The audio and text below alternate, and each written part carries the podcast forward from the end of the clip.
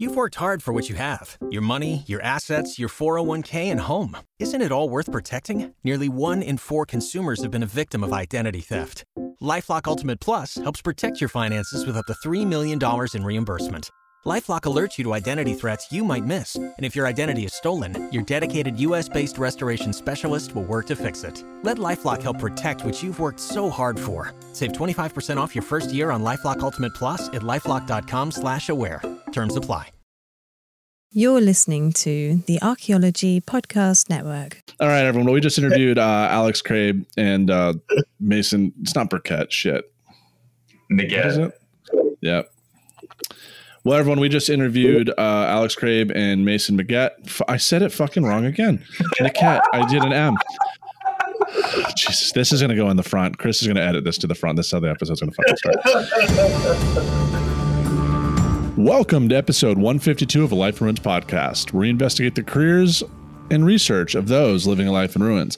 I am your host, Carlton Shield Chief Gover, and I am joined by my featured co-hosts alex craib who previously joined the podcast for episode 26 of uh, our ruin lives with alex crabe and appearing for the first time is mason niquette mason and alex thank you guys so much for joining. How are you guys doing this evening? I guess we'll start off with you alex. How have you been since you've last been on the podcast? Not too bad, not too bad. Finishing up this PhD at some point, uh, accepted a salary job at cultural resource analyst out in Lexington, Kentucky, and living the dream, having a blast. Excellent. And then Mason, yeah, please uh, introduce yourself to the audience for the first time. Basically, just where you went to school, what degrees you have, and where you're at now in life. Sure. Uh, so my name is Mason Niquette. I did my master's and PhD at the University of Kansas. I'm a geoarchaeologist. My master's was on a pretty cool late paleo through mid archaic site in the Ozarks. And then my dissertation was looking at site formation and geochronology at a rock shelter in West Texas. Currently, I'm also working uh, for cultural resource analysts in Lexington, Kentucky. Excellent. We're really excited to have you both on the podcast for this very riveting discussion we're about to have. So, for context, we're going to be talking about the archaeology of Warhammer 40K. And we'll we'll delve into that subject and kind of the background behind it, but in the nerd world, some big happenings caused me to text Alex about some of the, the most recent reveals and like we need to have an episode about this and Alex like, I actually have a coworker who's also a huge Warhammer 40k nerd. And just so happened when we were at the SAAs, I was having some drinks at the bar and ran into Mason. Mason's like, Yeah, I, uh, I know Craib. I work with him. And I'm like, are you, are you the 40k friend? And he was like, Yeah. And I was like, Okay, we're to have you on the podcast to talk about this. So this episode is going to be kind of very similar in what we did with the archaeology of Middle Earth. However, we've done really dotted our I's and crossed our T's with this episode. Uh, we're hoping to, to fit it all in because it's it's extensive. The lore behind Warhammer 40k is more extensive, I would say, than what Tolkien has. Tolkien did it himself, though. Like let's that's the caveat. Lord of the Rings, Middle Earth is is Tolkien's baby, whereas 40k is the contributed by many different authors, and you know basically a company that has been producing the this game and the lore behind it since the late 80s. I think like 1989 or hmm. something like that. So real quick, Mason, what what armies do you collect and which factions are your favorite? Well, right now um, I'm working on a little like Black Templars army. Got that going for me. Got a little Leagues of Votann. Got a bunch of random chaos like Nurgly models. And so like Plague Marines.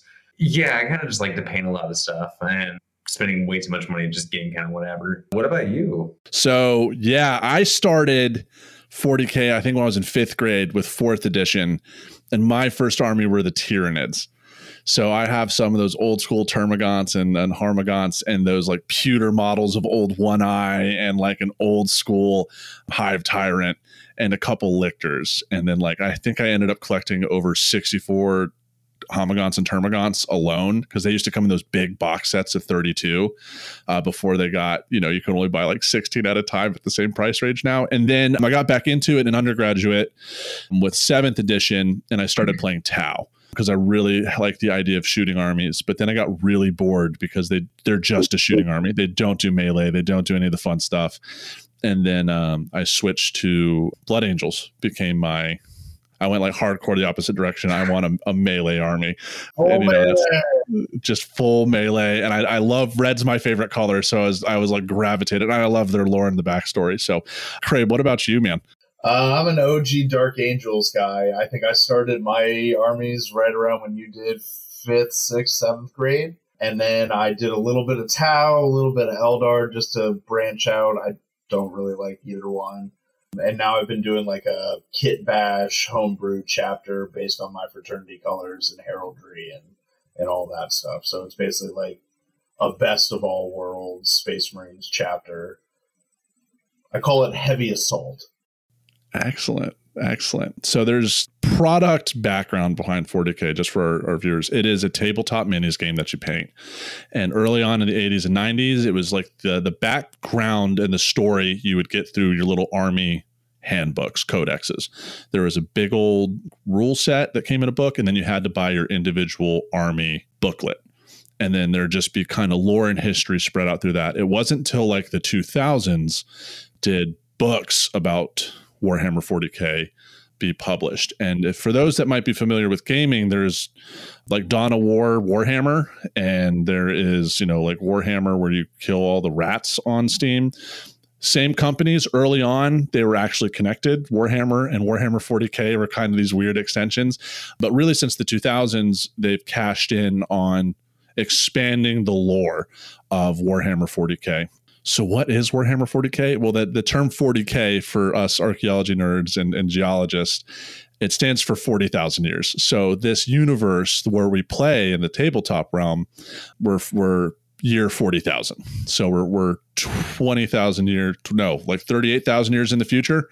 That's where we're at. And a lot of stuff happened. And with that, archaeology is present and we'll get to that but we're going to go through like a very very surface level like not even cutting the skin like basically just like cutting the smallest pieces of hair off of your arms uh, of the lore to kind of set the stage for why archaeology is present in in the lore itself 40,000 years in less than four minutes. Hopefully. That's, a, that's a bold statement because we're gonna we're gonna go off on tangents. So so what we're gonna try to do this first segment and probably into the second segment is like we're gonna go through it's not even like 40,000 we got to set the stage for like it starts 60 million years ago that's when the, the universe starts. And so we're just gonna real quickly just go through the, the time of the universe and into the future and then get into like okay what's the archaeology?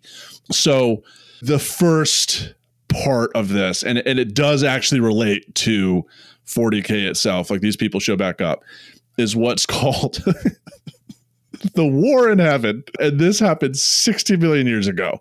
There's two main factions. The old ones they're this benevolent beings this race that like see the universe they're friendly peaceful and then you have the Necrontyr and and Mason, can you, can you describe the Necrontyr for us real quick? It's like the Care Bears fighting against the anti-Care Bears. Yeah. So you got a group of people that are all about feelings, and then the Necrontyr who uh, decide to sacrifice their mortal beings to space gods in exchange for immortality, so that way they can spite these Care Bears. Yeah. So pretty much the um, old ones were just a bunch of like weird lizard space gods that just kind of hung out, created a bunch of life, had a great time, and then get the Necrontyr, who were a weird little fleshy species. Their planet happened to have to be close, too close to a star. They just got cancer all the time, and it turns out that even if they left that space, they kept eating cancer, and so it turned into a whole big to do. Yeah. So the Necrontyr, they're basically like cancerous space Egyptians is the best way to describe that faction. Their lifespans were like 40 years. They were too close to a star, and there's some other things that were happening that created this weird stuff. Super focused on immortality through basically everyone wanted to be an Alexander the Great, and that was their focus on. So their their star spacefaring society was a, a, a, fucking wreck because everyone was concerned about themselves. It wasn't holistic. they united against the old ones because the old ones wouldn't basically help their space cancer and they went to war. Didn't go so great for the Necrontyr. They ended up coming in contact with basically a different race of space gods in a different dimensional plane known as the C'tan. They made an alliance and they absolutely wrecked the old ones.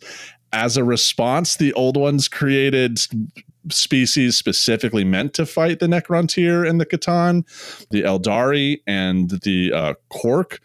And the Krork are basically ancestral orcs. And they ended up losing to the Necrontyr and the C'tan. Um, but then the Necrontyr found out that the C'tan were the troubles of all their space cancer. And during the war, tricked the Necrontyr into giving up their fleshy beings and downloading themselves into mechanical automaton where only the elites of the Necrontyr kept their their consciousness. Their consciousness. And so they betrayed the C'tan in one of the most like epic battles of betrayal and like just hunted them.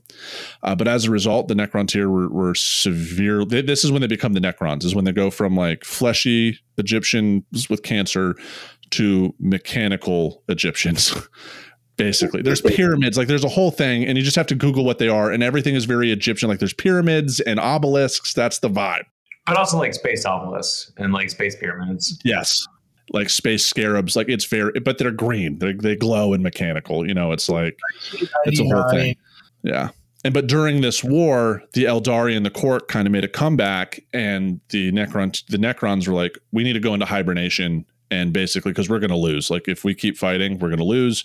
So they basically put everyone in stasis and go to sleep up until the 41st millennium. So that's the background. But during that time there's a a dimension called the warp which is where you basically light speed occurs and it's a reflection of of the material world. And because there is so much chaos and death it turned this like gorgeous wellspring of life into a chaotic mess and it basically becomes known as the warp. And it's we'll get to that later because that's just like a whole separate you got the you got the material plane and then you got space hell. It's space hell. And that space hell is where space travel takes place and it, it gets fucking crazy it gets a little bit that's pretty so, quick yeah, it gets that the whole war in heaven basically poisons that, and it just becomes this horrible, horrible place that's a reflection of the war in heaven because the war in heaven took place over like millions of years, basically genocide on a galactic scale.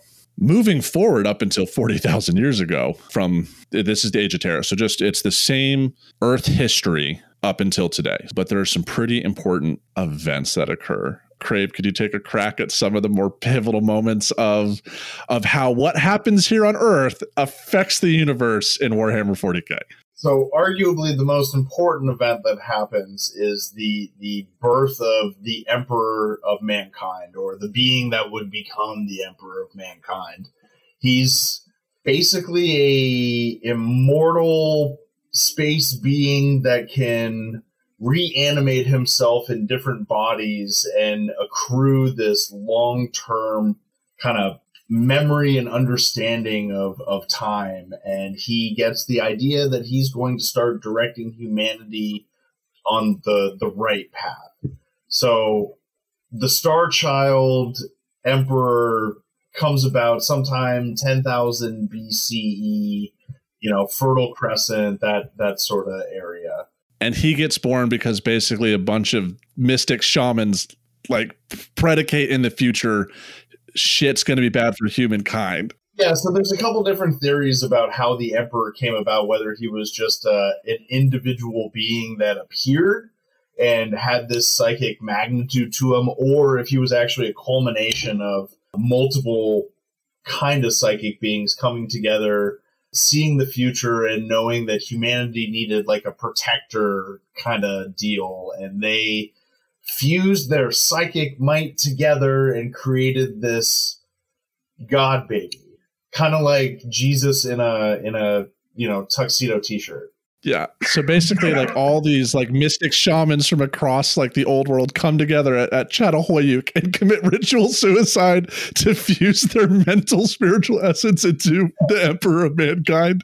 And he does become Jesus because he's he's like right now in our in our world, he's just laying low. He's he's immortal and he just kind of pops up through history to like try to steer people in the right way. So he, he is Jesus and Muhammad and all these leaders throughout our history that kind of show up and try to change things and ultimately like just disappear. Like he's just hiding. Yep, he's it's weird. He, he's, he's, super important for 30k. I mean, it only takes like 30,000 years to become relevant. It's fine. yeah, he's just like, you know, I'm just, he's just sitting in the back with popcorn, just like this is fucked. And then so so Mason, why why are the Middle Ages important for the context of of the universe? So the Middle Ages are kind of when shit goes sideways. So we briefly mentioned like the idea of the warp. The warp is kind of like a reflection of I don't know, humanity, aliens, all their kind of things, and all their like feelings, thoughts, ideas, all this kind of stuff, like bring itself and manifests within the warp. If that makes the best sense. It's like a psychic reflection. Yeah, it's like a psychic reflection of what's happening. But pretty much during this time period, we get the Crusades and the birth of the Blood God Khorne uh, during a lot of time of hyperviolence who wants skulls for the Skull Throne and blood for the Blood God. You get mass periods of disease during the Black Plague, and you get the creation of this new god called Nurgle, who is all about decay, decay and disease. And then you also get Tzeentch, who I admittedly do not know nearly enough about. so yeah.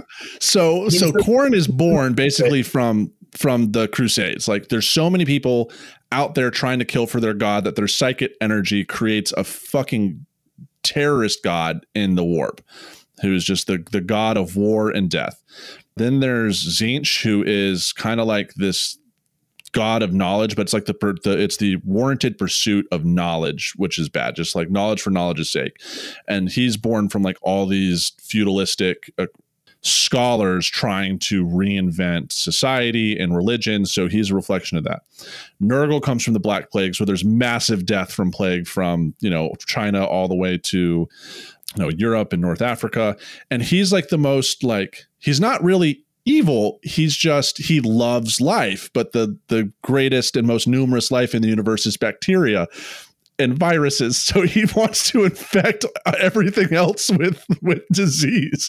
So like he's like people love him. He's papa nurgle and his whole idea is just to spread his children of death across the universe. And so as as these things are happening but like people in our history don't know because we don't have access to the warp yet. We have a little bit of what's the psychic energy that's this reflection. So those three gods are born during so the mankind contributes out of all the races in the universe mankind contributes to these these three gods.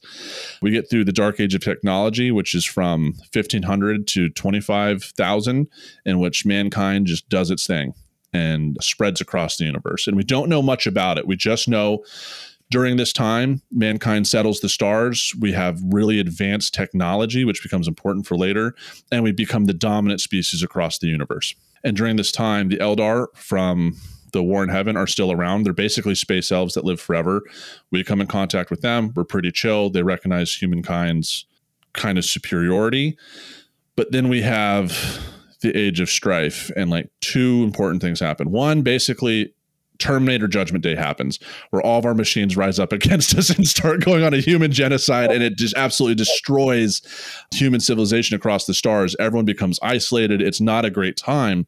But also, as the Aeldari, the space elves, the Eldar, they become so ingratiated in pleasure and lust. They basically become space Romans to an effect, where they get just so carried away in the pleasures of life that their psychic energy borns the chaos god slaanesh who when he is born, it creates this like portal to hell in the universe and kills most of the Aeldari race. He basically takes up their souls. Some survive. You get the Eldar proper.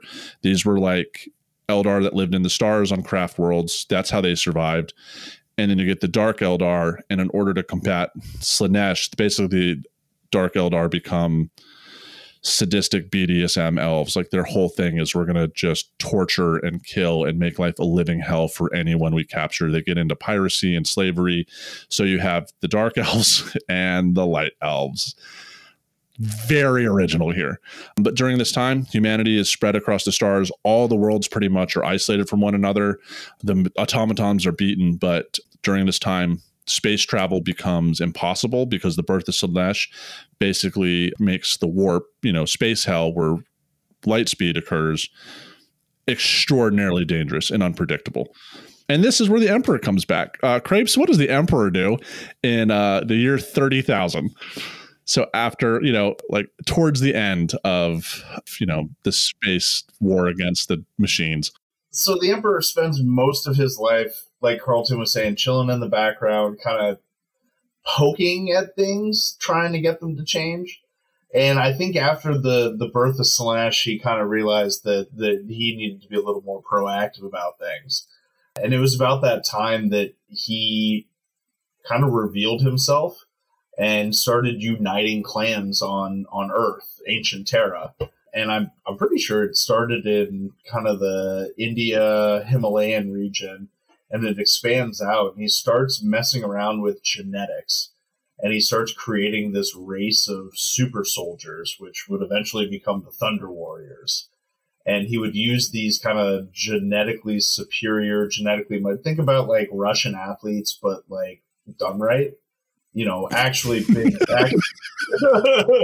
if the russians weren't in charge of doping programs we actually did a real doping program it's a group of genetically superior men that are you know large faster reflexes faster uh, healing all that jazz. And he basically takes over the planet and then institutes this primarch program which i think mason could explain. Yeah so uh, um, not to throw you under the bus or anything. Yeah so pretty much what happened with the thunder warriors they were great for what the emperor's goals were on terra however they were unstable. They were prone to all sorts of weird issues, including like super, super space cancer and stuff like that. So the idea basically was after that, come up with an idea for a new set of soldiers to go take over the stars and take over the, go back and reconquer effectively all the planets that were lost uh, during the Age of Strife. And so, yeah, the primarch program started where he was going to make 20 perfect genetic sons, partially from his DNA and all sorts of different things. And they each were supposed to be kind of a different aspect right. of his being. Right? And so like, you, you know, we're kind of to be an idealized version of you know one facet of humanity. Right, right. And so each one's supposed to be like a perfect facet of some aspect of humanity, but things kind of hit the fan and the and so they wound up getting swept out by the chaos gods that we mentioned earlier. So nurgle slaanesh Tzeentch, and Khorne and so they got dispersed across the galaxy and he's like well we ain't got time for this. And so he jumped back into the stars with his new super soldiers who were the space marines.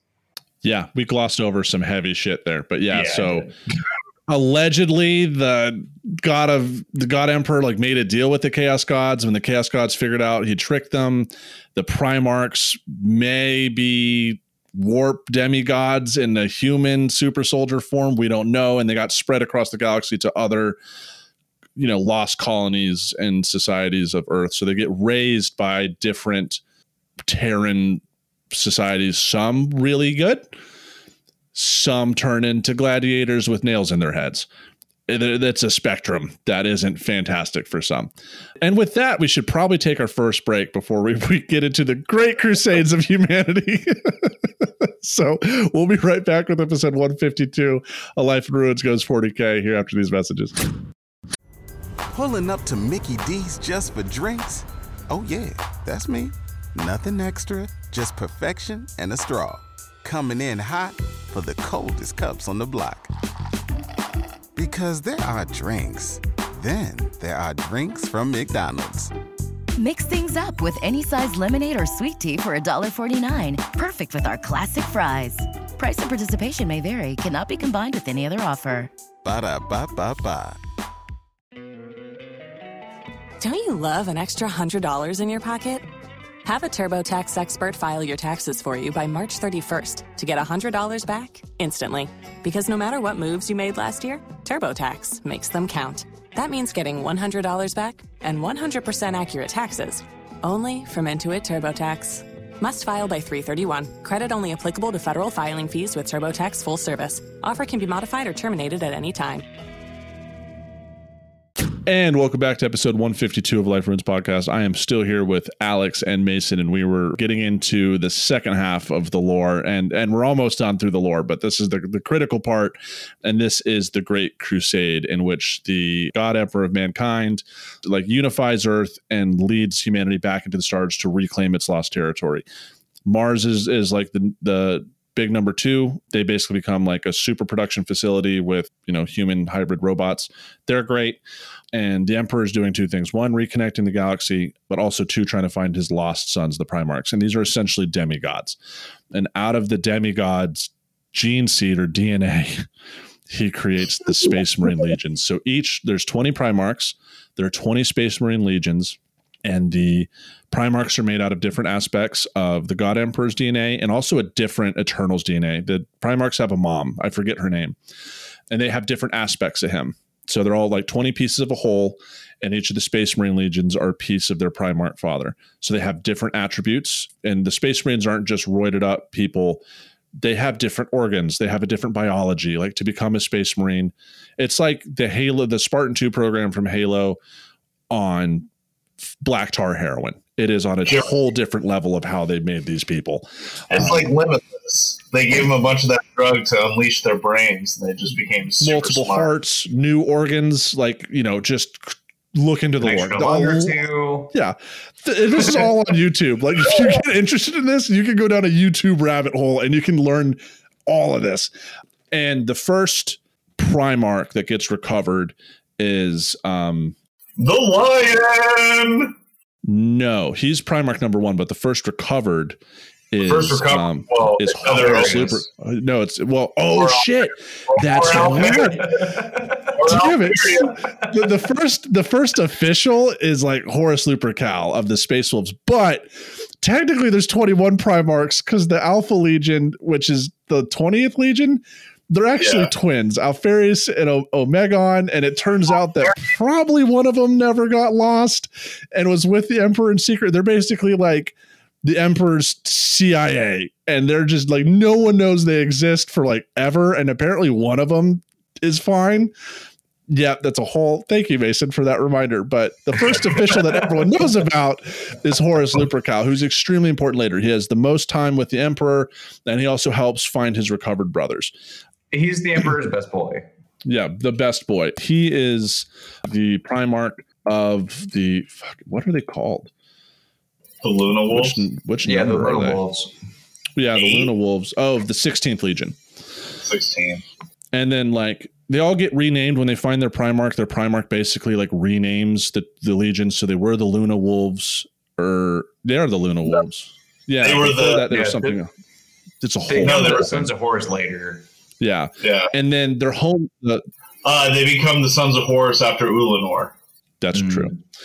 And so all the space marines are basically they come from terra but as they find their primarch in the primarch's homeworld that becomes the new recruiting ground for that legion so once horus is reunited with the emperor all the new um, luna wolves they come from uh Chthoni.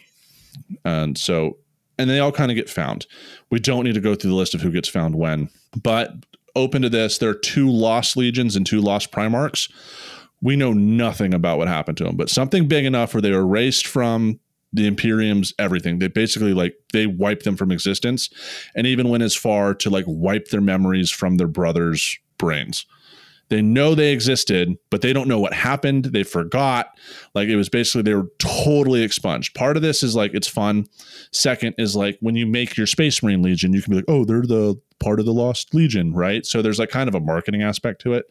But as the universe is almost fully unified, it's like towards the end and mind you that the technology being used in the great crusade is nowhere near the advanced technology that was used in the age of technology. Like it's still not to that level.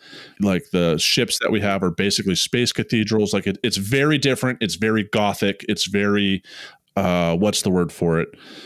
It's in perfect future. There's a word for it right? That's kind of the whole point of it right is that just like how the medieval world was kind of looking back on Roman ruins, going, oh my God, the world was amazing during Roman times. We're living in the dark ages of the future, looking back on these wonderful times that existed prior to us. It, grimdark, I think, is what you're you're after. But yeah, the, the whole idea is that we are living in the modern or the futuristic Middle Ages where we've lost so much and we're surrounded by all these great things and we don't understand it, but it's here. Yeah, trying to recover lost technology, lost human societies. And not many worlds went in peacefully because they were like, we don't want to bow down to this space emperor. We don't care. And also, like, a very important aspect of this is the background, what's happening with chaos. The emperor bans all religion. Like, he's like, we're not doing this because he knows religion feeds the chaos gods. And he's like hiding their existence from the universe. He's like doing his best. Doesn't tell his sons about chaos, the dangers of the chaos gods. He is actively trying to reclaim the entire universe, get rid of all religion, and like fingers crossed it kills the chaos gods because he knows how fucking bad news they are. But with this comes we get all the Primarchs back. Some are better than others in terms of like their mental state. They all have their own little niche. And and then while this is going on, the emperor with his fleets across this uh, the world, like some of these legions, they're like tens of thousands, if not hundreds of thousands, space marine strong, which is in which is supplementing the Astra Militarum, which is the space army. Millions, millions of human beings. Millions of people and and like tens of thousands, hundreds of thousands of spacefaring vessels like going across the stars. The emperor puts remembrancers with a lot of these fleets, and these are artists, historians, like basically people of the liberal arts. like all the liberal mm. arts majors that can't get jobs today, they get sent on ships and spread across the galaxy to record everything. They get a lot of jobs during this time. they all became war correspondents yeah, basically. And yeah, yeah, so they were trying to record everything. And then also the cultures they're coming into and they're like reestablishing these lost human worlds back into the Imperium. And it's like, but then we get the Horus heresy. Who wants to take a crack at explaining how Horus falls to chaos? Oh God! so, we don't we don't need to go into the the lodges or or the the the demon sword. Um, Mason, you look like you're you're chomping at the bit to talk about Horus's fall to the, to chaos. I'm just trying to I'm trying to figure it out how to say this the short, quickest way possible. oh man! A, a real quick way is like one of the Primarchs fuck, what is his name? Lorgar. No, it's Lorgar and uh, Lorgar. What's his name? Uh, Erebus. Fuck Erebus. Fuck um, Erebus. Lorgar. Erebus, he, he is the chaplain of the Word Bearers Legion, whose Primarch is Lorgar. All right. Yes. So I'm going to say something. If I'm wrong, my bad. Basically, what I recall is Horus had Horus and his legion go hang out on a planet, and they're trying to take it over, and all of a sudden there's bunch of weird chaos stuff happening. There's a bunch of weird little uh, Davin uh, is the name of the planet. Yep. Uh, which is a great name, by the way. Davin. Just has a good uh. Damn it, Davin! Fucking Davin. Um, anyway, um, so Horus goes and hangs out, trying to take over this place, and he gets hurt, uh, which is surprising because, you know, he's a fucking Primarch. And uh, anyway, he gets cut and we're going to skip a couple of little steps. But long story short, the only way to heal him, he winds up getting taken into this lodge um, to be taken care of. And turns out that they're a bunch of cultists and start kind of getting him into the chaos lifestyle. And he realizes that he's super here for it. And long story short, he jumps chaos and starts rebelling against the emperor. Yes, and the people that, that convert him, yeah, and the people that convert him are primarily from the 17th Legion under Lorgar. His real quick backstory is he worshipped the Emperor as a god, and every world he brought into compliance converted them to basically a religion of the Emperor, which comes up later. The Emperor's like, "I fucking told you we don't do religion." Sent in the Ultramarines, the the 13th Legion, and genocides the homeworld and says, "Lorgar, we're not a fucking god." Like, stop it during his uh, basically his sad boy phase, his chaplain Erebus is like, "Oh, I do know of gods; they do exist," and like brings Lorgar into chaos. How Erebus finds out about the chaos gods, there's a whole book about it. So they kind of set the stage to turn Horus, basically, and that's how this starts. Horus gets tainted by chaos and turns against the Emperor. Secretly turns half of his brothers against his father and and the loyalist legions creates the Isstvan tra- atrocity where he it's a whole fucking thing. the universe goes in galactic civil war. The loyalist Primarchs get scattered because air because fucking towards the end of the Great Crusade, Horus is made War Master, so the Emperor can go back and basically create a, a, different way of traveling through the universe. And everyone is upset that their father left them, and they put their brother in charge. And they're all like super, you know, jocks that want to be number like Daddy's big boy. So some are jealous. It, it's just crazy. Emo, emo dicks that are like, Daddy doesn't love me. He left me out here, and put me in charge and and Horus capitalizes on this and betrays the emperor, betrays his brothers, kills one of them outright at the Isstvan, and the world is set in flames. And it ends in like space opera style, Horus versus Daddy.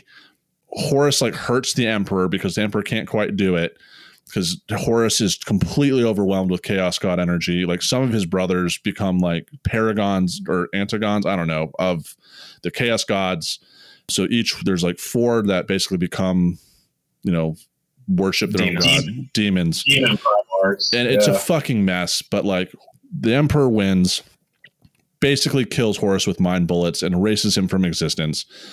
The traitors flee.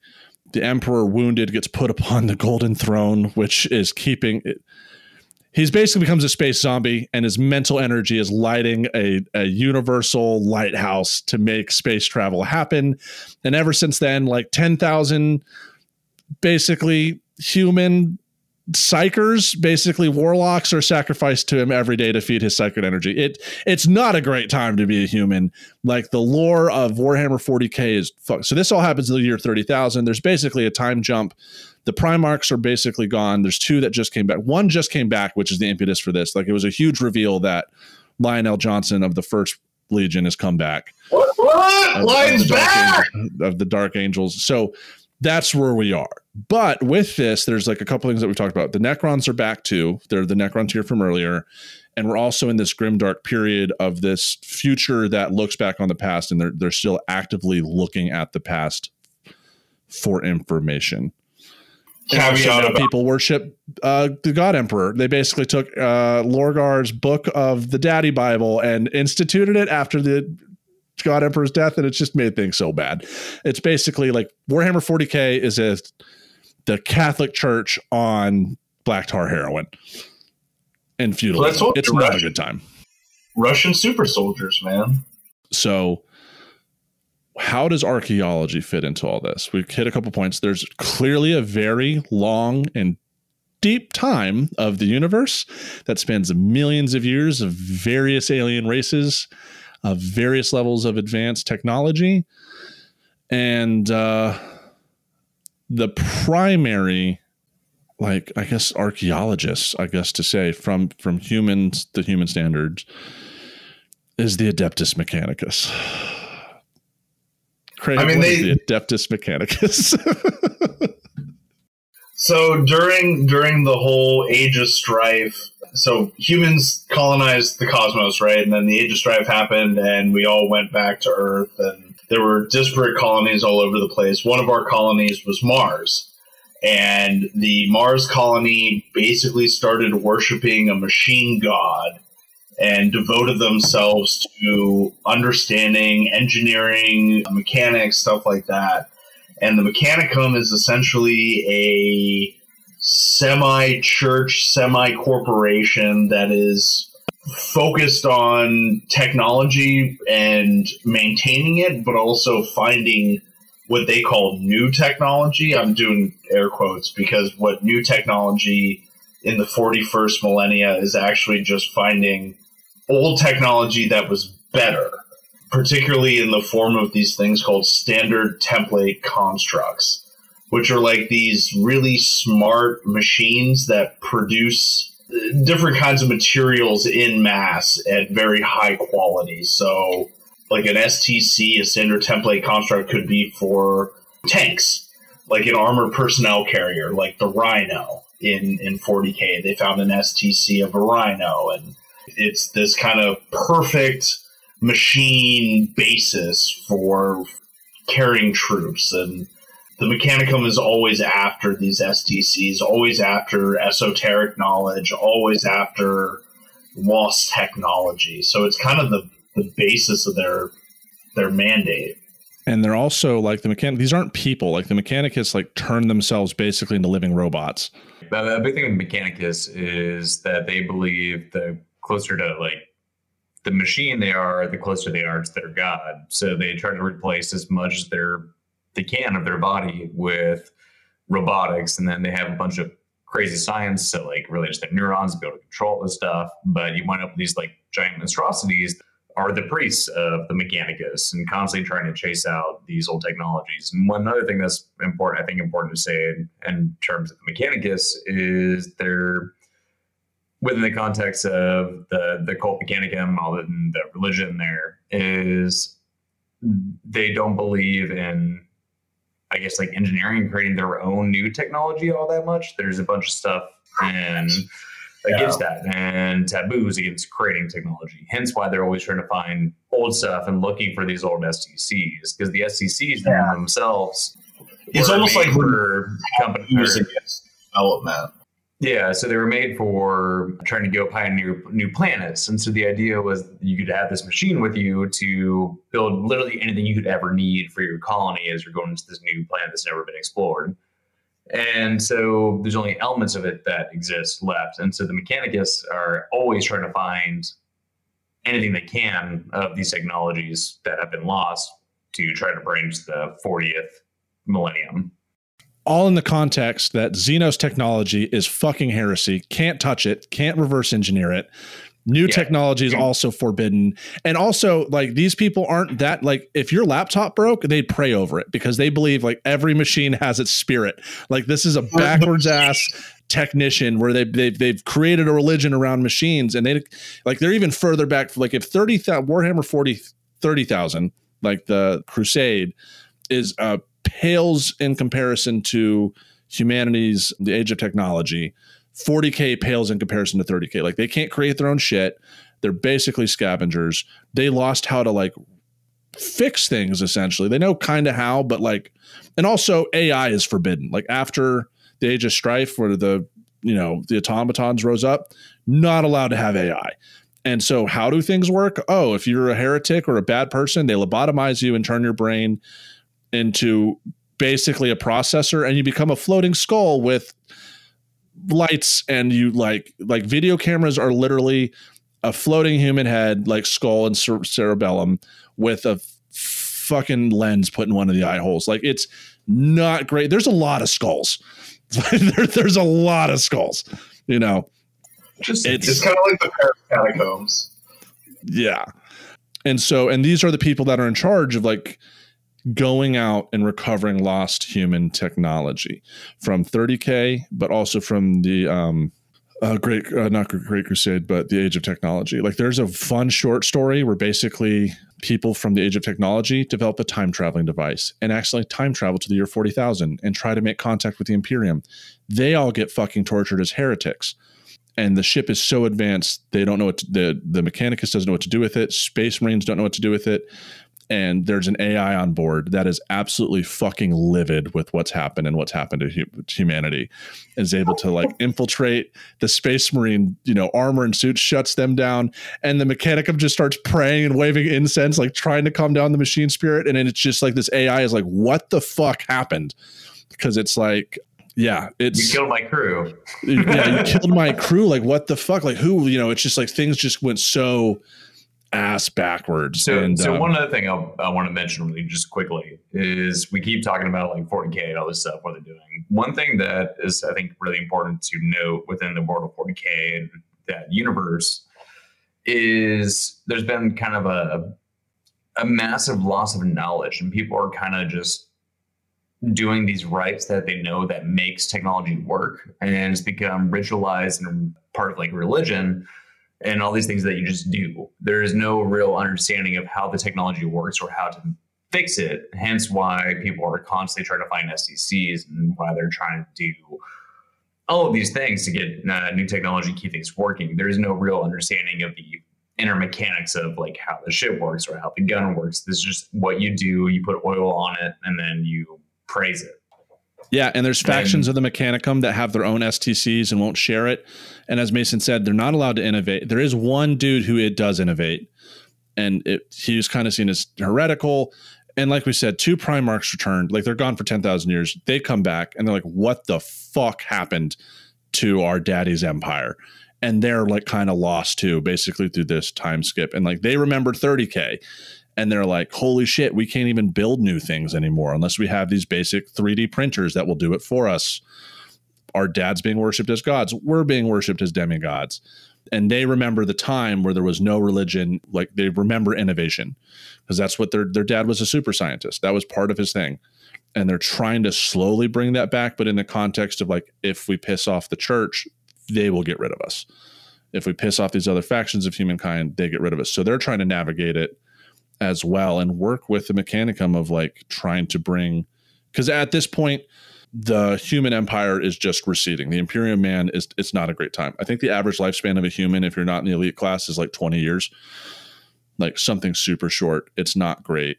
And we're being attacked by space bugs, space elves, space orcs, uh, fucking uh, space Buddhists or space communists. Like we're like the whole Imperium is just like retracting because we're being assaulted from all age. And then the Necrons are are back from 40 They're million years up. ago. Also, yeah, the 60 million years ago, uh, the Necrons are back. They're hanging out. Robots living the dream. Yeah, straight up not prime. Yeah. And with that, we'll go ahead and end section two, and we're going to get how these races in 40K, like how this archaeology is actually occurring. Like, what does that look like, and how, if everything is basically becomes heresy if you touch it, how does you actually gain knowledge in this really fucked up dystopian future? Later. Pulling up to Mickey D's just for drinks? Oh, yeah, that's me. Nothing extra, just perfection and a straw. Coming in hot for the coldest cups on the block. Because there are drinks, then there are drinks from McDonald's. Mix things up with any size lemonade or sweet tea for $1.49. Perfect with our classic fries. Price and participation may vary, cannot be combined with any other offer. Ba da ba ba ba. And welcome back with episode 152. So, continuing on this conversation of archaeology, like archaeology that is existing within the Warhammer 40k universe, but then also, you know, talking conceptually, like how the fuck would we as modern day archaeologists do if we were like time warped into 40k and would not be branded heretics immediately? How would you actually do some of this and like excavate these sites? Because like how would you actually do it other than basically doing Indiana Jones style archaeology, which is primarily what 40k is of like going into known places and and looting for technology. Mason mentioned earlier the Landites, who are also known as the Landis, and these are a subcult within the Adeptus Mechanicus. And they're disciples of the techno archaeologist Arkhan Land, uh, and it, it, so there are there are archaeologists, they're techno archaeologists specifically, and and so he he finds this STC which Craib mentioned in the Librarius Omnis. Basically, the whole language of what they call High Gothic and 40k is like English words with like fucking what is anti? What's the opposite of a pre- suffix? like Latin suffixes. You just add, you just like kind of Latinize it a little bit. Us. Yeah, you add us, us a lot. Yeah, us, us, nis. so because they find this Helios pattern and the Prometheus pattern, basically vehicles, but the Landites in 39,000, they basically get genocided because they take the knowledge from these, you know, archeo vehicles to create a new vehicle. And that's heretical, as we mentioned before. The belief in this time is that the God Emperor mankind, everything he created was perfect, and you shouldn't fuck with God's creations. And if you do, you're a heretic, unless you're the guy that created the Primaris Marines, in which you get a pass because the demigod gave you the thumbs up. That's a whole thing we don't need to go into. And he, he created all, and part of that was was was Games Workshop needed a new people to buy more models, and they created a whole fleet of new vehicles and a whole set line of new Space Marines. Um, we need big boys that are easier to pay. Yeah. Yep super yeah so much easier. But the landites still exist. So these archeo these techno archaeologists still exist and they have to do it in secret. And so they're looking for missing patterns of vehicles though and they're trying to create better vehicles. So they're under the they this part of the mechanicus these cultists like understand like the emperor was still even though he's a god like we can improve upon it especially with with the primaris marines and their vehicles and stuff like they recognize there's still improvement right? That's how much knowledge has been lost in 10,000 years is like they've we've basically taken several steps back.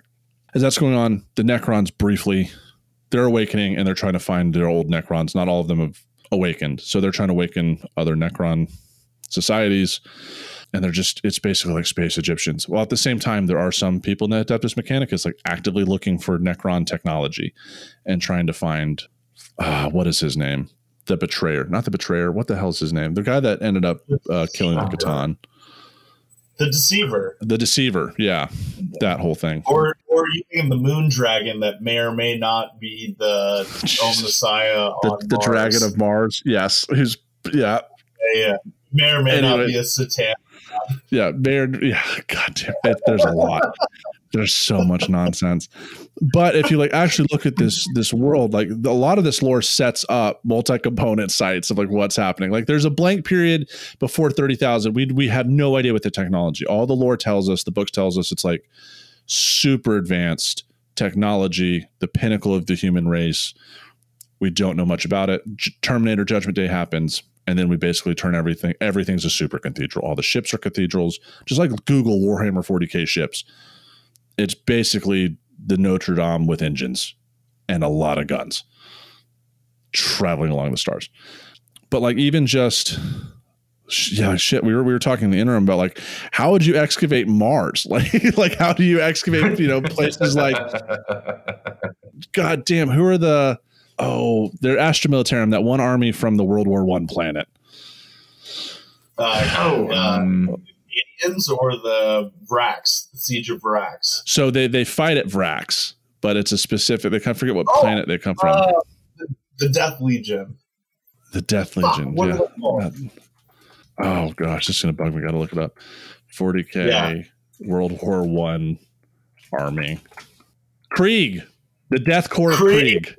Yes Death like Corps. how do you excavate a world that used to be a paradise and then went to a civil war and nuclear holocaust right? Like if we were if we were to actually do this work similar to like because we've lost unlike the middle earth series which we talked about where me and david basically did like a, a 40 minute segment before we realized oh wait elves exist and they're immortal and they could just tell you you don't need archaeologists. In this world the eldar hate primarily humans even though they're they're, they're also mortal they don't give a shit about humans anymore and so we're not talking to them they're not giving us our history in this universe and if- you're a poor lowly person in the 41st millennium how do you try to uncover human history across the stars You're talking about digging through some serious construction, Phil. yeah yeah. I don't know. My when he asked that question, my first thought is like, how do you find hunter gatherer stuff after all this serious modification? Like, because like the emperor's palace is literally tibet like it is the size of tibet if not larger like I mean, there's of- nothing left. There's nothing left on Terra in terms of like trying to find like hunter gatherer. There's no um, oceans on Terra. Like it's the, the world Yeah. has been so fucked. There's not oceans. It is it is Coruscant in absolute decay. Like there's Star Wars lore about the lower levels of Coruscant are shitty. The hive cities is what they're called in 40k are Turn the entire Himalaya mountain range into his fortress complex. yeah. I mean that that yeah. The entire Himalayas are his house. Yeah. You wanna think- and then also the rest of the planet is just one city. There, there is nothing else. Yeah, and it's it's not great if you're at the lower levels. Like most people in on a hive city never see the light of day. Their lifespan, they maybe make it to 30. They make know their name. So, like, so I think Terra, in terms of like the archaeology there, is horrifying. I have, I don't know how to like excavate that. I mean, like, you can look at like crazy uh, levels of like superposition and create some interesting hypotheses about how these like hypo- uh, hive cities were built. But at the same time, like how do you? How do nuclear There's so many layers to it. It's just the most stressful thing to think about. do, we, do we know that from Nagasaki and Hiroshima how nuclear blasts impact urban areas and then how they're built back up and what does that look like in an archaeological context? Because a big part of the Warhammer 40k universe is that you have these massive nuclear wars occurring on on Earth that kind of wipes it all clean, and then the Emperor rises out of these nuclear wars to take control of, of Terra.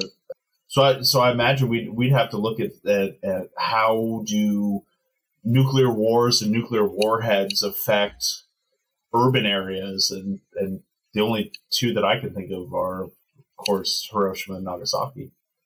Yeah, so Hiroshima has been absolutely rebuilt, and they've left a couple places. So like, yeah, yeah, the uh, like, the A A bomb dome was secured in the 1960s, and it's a UNESCO World yeah. Heritage Site. But it, yeah, there has to be like, I imagine a layer of glass. I have no idea. Somewhere in the strata, there has to be some sort of like a, almost like a volcanic event where like there is pre World War II material a fucking crater at one point. Like there's definitely geologic. You you could see the backfill, and then yeah. they they had to have cleaned it from the radioactive material. I, I mean, no yeah, I, I think what happens a million challenges. Like I don't know, for some reason, like the Columbia River Gorge is coming into my head right now in terms of like the sheer geology and confusion, what's happening there terms of all these massive floods. So for listeners, Columbia River Gorge was subject to tons of like pretty much like glacial ice would come down, build a big lake, and then lake would burst through and then rip through this gorge and then create this really complex series of geology. And the problem that hit there, and I think what would happen in 40K is you have a series of like really complex events that would wipe out part of what was previously existing. So you're only left with like minor little clues here and there about what happened before that would erode all the event, things that happened to be there hmm. that were constantly set in one another. And so I, I, think something like that would happen in 40K in terms of it's always war. There's always going to be nukes. These hive cities are constantly building each other, ripping out what was there beforehand. And so you get urban archaeology on steroids yeah, like even like there's so many like it's not even old wood, but like old tech problems. Like even in the age of strife, before the God Emperor Mankind reunified Terra, it was run by like techno barbarians and crazy shit where they're you know for like ten thousand years, like or four thousand years, like constantly reusing old technology and to create these really fucked up fiefdoms. And so like art, like you couldn't even like even just trying to like identify create like a seriation of artifacts is would be like impossible in many contexts. Oh especially when we're talking about between like of like 30 to 40k where they're still using a lot of the same technologies like the um, primary thing for like the uh, space marines the way to like figure out where you are in time is their make and model of like armor but there's like what six different variations of Astartes armor. Ten tops. Yeah, yeah. over ten thousand years. Yeah. and then you get chaos and the warp into it where they're reusing stuff and time flows differently and it just goes to a whole different thing. Yes, there's a Mark 10 power armor, and that that's it. Yeah, so 10 over 10,000 years that's like fancy boy power armor before we get into Primaris. Well, well, one armor is thunder power armor, so that's like the, what the Thunder Warriors used even before yeah. 30k. I think, uh, I think, the heresy okay, so model. yeah, Let's see, Thunder Warriors were what 28, 29, something. Yes, there? like yeah. 12,000 years. So basically over the course of, of of human colonization of the Americas, they changed armor maybe 10 times and then also one of those isn't really real. It's just because it was during the heresy, and they just kept taking parts of other armor kits. Yeah. and like, whoa! I guess we'll call this one a number. yeah, exactly. Yeah, it's a Mark Six. Yeah, and then there's Terminator armor, and then like all of them have their own special like you know speciations. Like each you know legion does its own thing, and then like and we didn't even fucking talk about like after the heresy, all the legions got broke up and you got chapters. And so now there's like hundreds of Space Marine chapters doing their own thing. It's just we we, we didn't even scratch the surface of 40k lore. Yeah. And we did a shit job explaining it. you know, and it's like you can't even like with the technology because like I guess you could see up until the age of strife advances in in in technology where they're definitely done a certain way, but like after that, you have like a four thousand year period of just crazy, basically Fallout weaponry and technology. Oh yeah, you get like the techno barbarians on Terra, and so I mean, one thing we probably we probably didn't chat too much about, but in terms of like during the Age of Strife, things weren't chill on Terra, and that's kind of why like the that Big Daddy Emperor decided to jump in and try to help, but like it took him longer to take over Terra than it did for most of the Great Crusade. yeah, it took it's a bananas. while. And the entire time, like they referred to everyone else as like techno barbarians, which is one the coolest thing I've ever heard. and then two, yeah, their armor was just anything they could scramble on and all this kind of wild, wild stuff. And so, in terms of like trying to like identify that in terms of archaeology and try to develop a seriation, I have no idea where to begin. yeah, I, I, it's definitely it's definitely like planet specific because if we think about Caliban, the home of the First Legion, and like imagine it to get blown up at the end of the heresy. Not talking about it, but it goes from being colonized, being part of the age of technology. It gets cut off from the universe. They regress basically into like a knight feudalistic society, but it doesn't get destroyed. Their technology, they basically have you know powered low key powered knight armor. They use pistols and swords and then there's a definite like when they get reconnected with the Imperium. Like there's a very I, you could seriate that I think pretty well because like that planet's heavily forested. But then what about what about Fenris and the Space Wolves where absolutely nothing changed? And they were just like, no, we we love our bar- barbaric lifestyle. We we love being the space, space Vikings. Vikings. Yeah, so there's definitely there's definitely points in time of like outside of Terra, initial colonization, seriation up until the Eye of Terror opens with the birth of Slaanesh, and then some get what what's the word that they use when they bring compliant. Some you know planets go into compliance willingly, some don't. So there's definitely like capital cities that uh, like you know depending on the legion. If Angron and the World Eaters show up, your planet is fucking done for. So there's a layer of just absolute destruction. And then you know the seriation of like this is the imperial buildings. Like they have that plan but like or there's planets that get showing up and rebuilding yeah. a new home or a new athens. Exactly. I'm also curious like they'll they'll talk about like let's say like the well, the night Lord show up. A lot of times in the crusade night lords their entire thing shtick is like they're terrifying horrifying and horrible so they show up, people give up, go into compliance. They talk about destroying and rebuilding everything within the imperial fashion. But what does that destruction look like? Are they like doing like actually like just knocking stuff down? Is there any kind of destruction debris? Is there any kind of like ways to rebuild what it may have looked like in the past? Or are they straight up just like melting are everything, glassing it? What's happening there? Are we talking syncretism, erase, or full replacement? Yeah, yeah. Like what what what are we looking at? I think the yeah. ones that don't go compliant willingly get absolutely rebuilt the imperial way.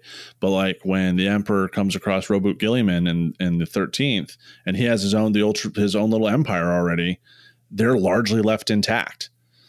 You know, Sanguinius when he's connected on Baal, they really don't even rebuild that. Like some of those planets don't even really get rebuilt. They get kind of left alone and, you know, Baal becomes basically like a sand planet like Tatooine with like radio radioactive scorpions and they just kind of let the Primarch do his thing and they don't really change it. So there's like definitely variance into how some worlds get brought back into hmm. the empire. And it's just like like you know, Terra is a fucking archaeological nightmare. Some of the others might you'd be able to do more stratified archaeology and, and figure things out and have a seriation of cultures and artifacts but there's like a holistic, I guess, like K2 layer in all the planets for the most part, right? Where like the birth of Slaanesh is a major galactic event that is similar to like what wiped out the dinosaurs on Earth. Like you can find that ash layer across the planet. I would imagine you would have that similar K2 boundary in human colonized worlds across the galaxy where there's very much one form of technology and then it changes. I oh yeah, get definitely. pre and post contact from the Great Crusade too. Yeah. I, I, I would imagine just with you know natural deviation in technology that occurs over ten thousand years, and then all of a sudden a reestablishment of the the Mechanicum's relatively stick doctrines of Yeah. what technology has to be. I, I imagine you would you would see some sort of you know Mount Mazama type layer where there's one and then all of a sudden there's another. I imagine like similar to like a Roman layer. Like when Romans expand out, they're coexisting with the previous indigenous, and then they bring the Roman package with them. Like I imagine it's the same, and like just like you know, the Romans had various levels of of influence upon colonization. So I imagine it's similar to the Imperium if we look at the Empire Man as you know the space Absolutely. Romans, where where you have that same sort I mean, of should we? And I'm We sure can you look also at- see something similar. Like I'm thinking of you mentioned Caliban earlier. Caliban was a chaos planet, kind of a little bit, right? yeah, it was a death Yep. world.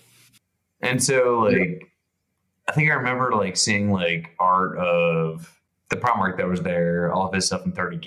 It was very spiky, very chaosy, all this kind of stuff. But thinking about the seriation of how you look at the artifacts from that assemblage, let's say you have something that was pre chaos, chaos, post Great Crusade. You You do look a at- pre-lion in Caliban, and then the lion showing up, and how that impacted Caliban's artifacts and the way that they created their weapons of war. Yeah. Yeah. Because a lot of a lot of those, there's probably yeah, that's a second layer. Because like many Primarchs ended up unifying their home planets. Some They had not so much. impacts on it. Yeah, Yeah. of like but yeah, you probably like use that as some way of like artifactually in terms of what's changing in terms of manufacture what's happening. Like I was thinking of uh Nostramo Night Lords area. When do things become more efficient? When do you see like better tools and all this stuff, ignoring all of the horrors of Konrad Curze? But there be some level of change in terms of the assemblages you would see, right? yeah, and it's all variant on which Primarch. Because like yeah, Conrad becomes like evil space Batman and rules his planet by just sheer fucking terror and terrorizing the mobs and gangs that run the planet into like chilling out. Yeah. So And then, of course, there's planets that you know they get absolutely wiped out. Like spoiler, alert, Caliban blows up at the end of the heresy, and becomes you know space high charity from Halo. It's you know like you know that's that's what happens to that planet. So many dirty references coming out, you know. But it's it's like it would be cool. Like if there if there was one universe I'd like to be an archaeologist, it'd probably be the Star Wars universe. It wouldn't be 40k. 40k is a fucking nightmare. Like even just from the archaeology, if it was legalized, like it's just you know like i don't want to i don't want to be excavating somewhere and then these glowing green automatons from like 60 million years come out and start destroying the planet feel like the risk of death in the 40k universe is much higher than every other fictional universe. Yeah. yeah. yeah, I mean, yeah, yeah. Sweet. Well, I hope this was informative some people. I know like we do have 40k. I've talked about 40k a couple times on this podcast and I get people reached out and like so I hope this was beneficial to some people. Like we enjoy doing episodes like this where we bring on our friends to talk about something like archaeology adjacent or just, you know, nerdy fandom. It's not dogs, so there's that. But before God we end dogs, David. God dogs. but before we end the show, Alex and Mason, what are a couple sources? These could be articles, books, videos that you'd rec- recommend for anyone interested in Warhammer 40k. I'll go out and say like the the first three novels of the Horus Heresy, fantastic. oh Um, man, I, I, was gonna say that. yeah, I, I I love reading about you know you basically like my favorite like the two favorite Space Marine legions. I love reading or a couple. I love reading about the Blood Angels, the Dark Angels, and Alpha Legion, and then also Thousand Sons. So you just kind of pick out of the hundred, I think over 180 books now. You basically kind of find your favorites and you look for those books. Anything written by Guy Haley is is is pretty good, and that's all Horus Heresy. That's a whole different series, and Dan Abnett is going to be wonderful as well. Fantastic. I if you want like a real nice like soft introduction to like 40k, the Eisenhorn series I think is pretty good by Dab Dan Abnett. It's kind of That what is. got me starting to get interested in the lore. Titanicus is also a great, just like one-off, great book. It's a lot of fun. Highly Yeah. recommend it. Yeah, I I love Nids and Blood Angels, so I like the 40k series about when the Blood Angels fought the Tyr- fought the Tyranids. You know, uh, the devastation of Baal is one of my favorite. You know, that's that's a good one. There's some amazing YouTubers out there. Games Library, which creates the Warhammer series, you go to their website. We'll put that down below. Games Workshop, um, Black Library, which is their publishing house, has a bunch of those. Yes. So Craib just mentioned Major Kill. If you want basically an ADHD buffed out Australian telling you about Warhammer. I love him. Some people hate him, but I love his energy. He's so good. sexy. Yeah. If you guys are interested in like a good wiki, Lexicanum is a wonderful fan uh, fan sourced outlet or uh, reference for 40k. I also It's enjoy uh, if you're a Reddit nerd and spend a lot of time on Reddit. 40k lore is a wonderful subreddit full of tremendous human beings that have a lot to say uh, about this whole nerddom. Major Kill's a good one. I also like Baldermort. He's pretty good. There's one guy, I think it's Oculus Imperia, where he he talks to the lore like he's an uh, Adeptus librarian. where he's like telling yeah. you if he was actually a lore guy himself, like reiterating the lore of, of 40k from the perspective of a historian in that time. I fall asleep to him a lot because like he has such a smoothing, chill voice. What do you guys got? Well, I was saying, uh, I tend to go to like 40k lore on Reddit and just kind of hang out and read a bunch of random posts. And The then kind of also, if I can't sleep, that's kind of one of my go-to things. Start looking at 40k lore on Reddit. Yeah, it's Jesus. There's there's there's a lot of really good content, and like Warhammer blew up. I think a lot of people reconnected during the pandemic because you could just order it and paint, and it. Um, so like a lot of people, I only played the game like a couple times. Like I just enjoy painting, like as especially as an archaeologist or an academic. Like the fact that I just have to sit there with a model and just think about painting, like zens me out. I was always interested in 40k and like the Warhammer universe and all this kind of stuff. But what really kind of spurred me to actually take the dive and start like nerding out about it was during the pandemic. I just really wanted to have a hobby, and so I just started painting a bunch of 40k, reading a ton of like random 40k stuff on the internet, and it's amazing. Had a lot of fun over the last couple of years. Yeah, I have a couple model. I haven't painted, so like the ones that I showed Craib earlier, like my uh Devastation of Baal Captain. I actually a Oh. buddy of mine from undergrad. He got his degree in, in art. His name is Ethan, and he is a professional Warhammer 40k painter. And like some of, I think one of my models is on the website. Like he gets featured. I kind of helped him a little bit with like how to do more Instagram stuff. But if you look him up, he's handies underscore hobbies, H A N D Y S underscore H O B B I E S. His whole channel is stuff he paints and gets commissioned to. And like That's what I love awesome. about his posts is he does like a real quick piece of the lore about them. So like he's Oh, his cool. content has gotten fantastic and I really That's love going to him. Right now I think he has like over a dozen commissions of the Lions model. And he he does he That knows his shit. Sexy. That model is really sexy. I'm gonna have to text him because like this As guy a Dark Angels fanboy, I, I, in a completely unbiased perspective on it. Just saying. I'm Yeah. just looking at it and trying to figure out how to like convert it to Iron Warriors. he has a bunch. so like it's it's kind of funny because like right now, of course, everything is is Iron uh, within, iron without. yeah. I'm trying to remember mine mine are on there. But he's like gotten Dorn, he's done 30k models. So like if you're interested just to see like a variance of the different kinds of stuff, because like in the Warhammer community, there's God knows so many different armies. Every faction has sub armies and different units. Like the, the variance is crazy. And uh, they're really fun to paint. Like I'll never paint chaos. Like the chaos marines, like trying to play like if I can't I would commit suicide trying to paint a plague marine, I think. It's so Plague fun. You just be sloppy. Do what you want.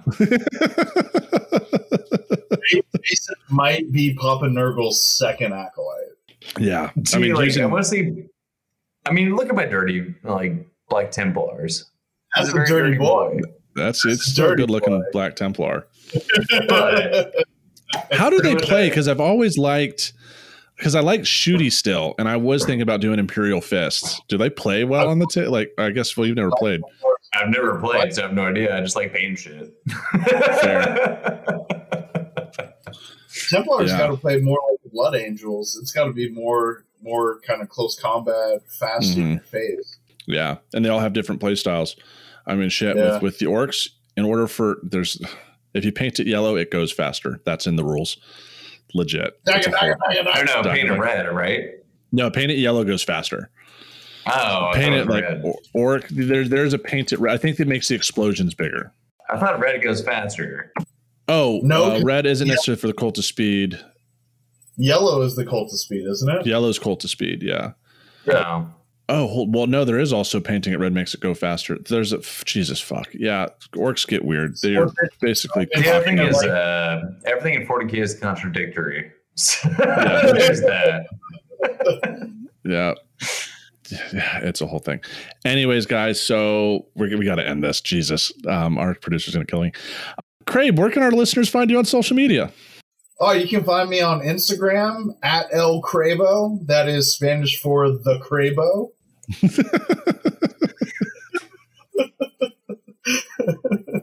that that's probably the easiest place to find me. And Mason, where can our uh, followers find you? Uh, I don't have social media, but I don't know. Just email me. Find Sweet. them through me. I'll put I'll put their Instagram. I'll put Craib's Instagram and their emails both down below. And uh, you know, thank you for joining us today, Alex and Mason. If given the chance again, would you still choose to live a life in 40k ruins? I mean, if I can be like a Daka Daka Daka all yellow orc, then I'm going to go with yes. Gotta get them teeth. yeah, it's, it's a fucking it's a fucking miserable existence.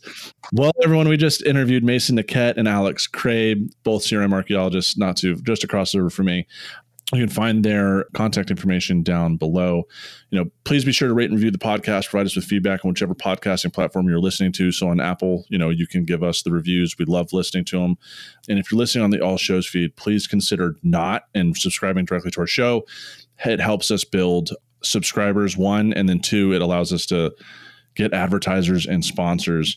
I do want to let everyone know that for a long time, the podcast was hovering around five or 6,000 downloads a month. And I'm really happy and excited to mention, like, we've, for the past two, three months now, we've routinely gotten over 15,000 downloads a month.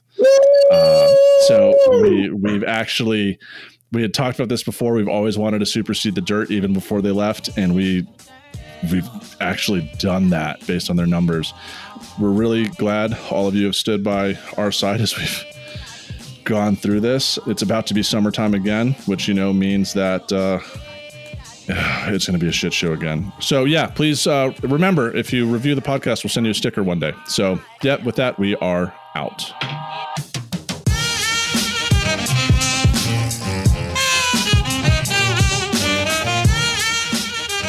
Thanks for listening to a Life in Ruins podcast. You can follow us on Instagram and Facebook at A Life in Ruins Podcast, and you can also email us at a life in ruins podcast at gmail.com. And remember, make sure to bring your archaeologists in from the cold and feed them beer. Hey, why was the Lithic analyst late to the meeting? Because he's flaky. Because he was, yeah, because he was like, Hey. Fuck it, we'll keep it. All right, thank you, Mason. No, we'll just keep that. That's good. No, Mason told the joke this time because I was taking too long. All right, everyone, we're really out now.